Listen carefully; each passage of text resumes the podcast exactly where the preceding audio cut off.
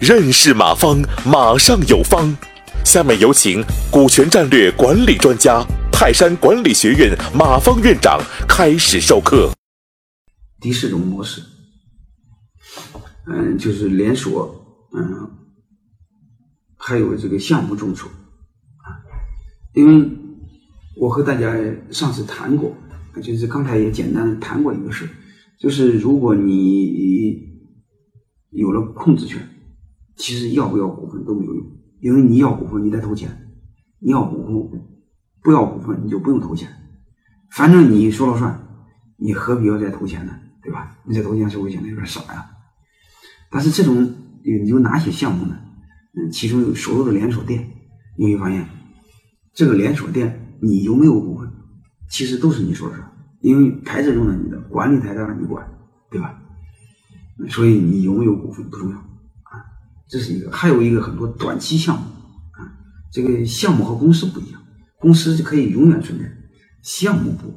你比如你盖一个什么员工公寓，你修一座桥，嗯，它弄好就没有了，所以项目很短，嗯，所以这时候一般情况下是谁发起经营控制权就委托给谁，嗯，所以这个时候呢，嗯，其他人不可能有控制权。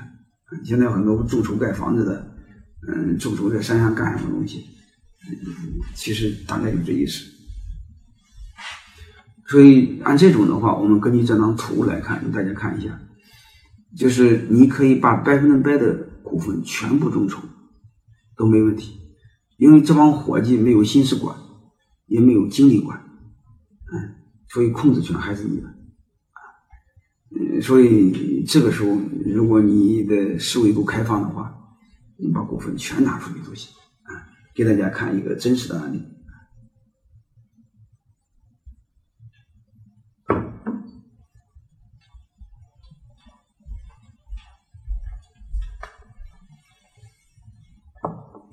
呃，上次我谈到一个这个五台山市董会的一个会员，嗯，就是真德利这家企业。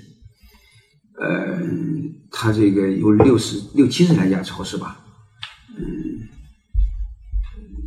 有些门店他就是这种模式啊，他把这个门店的所有的资金面向社会众筹啊，就找几个股东啊，其实叫众筹叫合伙人都行，反正是用的别人的钱，嗯，但是他让别人是投百分之百的钱，他让别人分红是分七十个点。啊分七十个点，嗯，他没投钱，他管理，他分三十个点。他说白了就是你们出钱，我出牌子，在那搭伙啊，嗯，就是人家占百分百股份，但是我你分红只占七十，嗯，这是典型的这种模式。嗯，我认为这个老板还是非常明白的，反正是你投不投钱都无所谓嘛，都你说了算，你投钱干什么？用人家钱多好呀，这样不就解决了你开店资金的压力吗？因为连锁店最头疼的就是你开店资金压力大，所以导致很多连连锁门店扩张很痛苦。你这个逻辑搞明白，你扩张不就不需要钱了吗？你剩下所有的精力不就是光培养人吗？你这不就好玩吗？啊！而且这家店做的非常成功啊！我上次我不知道给大家说过没有啊？再说一句话啊，他成功到什么程度呢？当然，他这个众筹股东有他的店长啊。因为他这个在县城里头，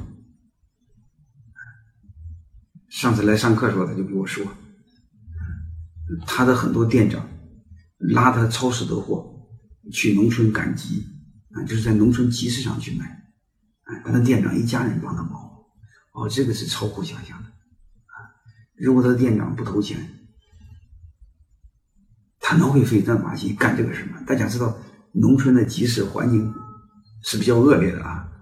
就干这个事儿，所以比较成功。嗯，大厂网我本来给他设计的是，呃，拿五十个点卖给股东，啊，卖给内部股东，嗯，就是内部员工门店众筹，嗯，员工众筹，另外一个五十个卖给客户，卖给朋友。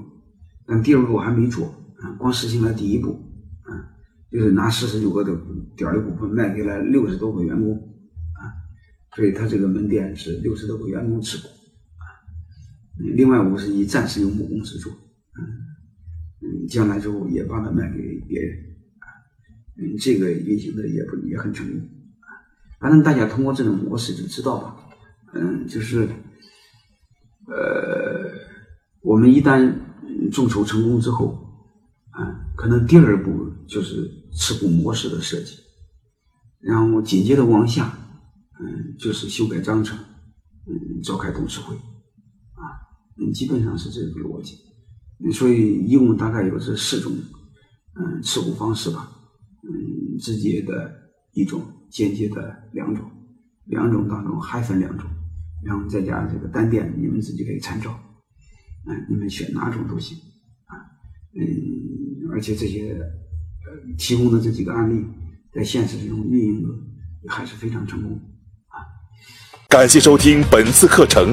如您有更多股权问题，请微信搜索“马上有方”官方公众号。泰山管理学院自二零零七年起开设股权管理课程，每年有上万名企业老板学习和实践泰山股权管理法。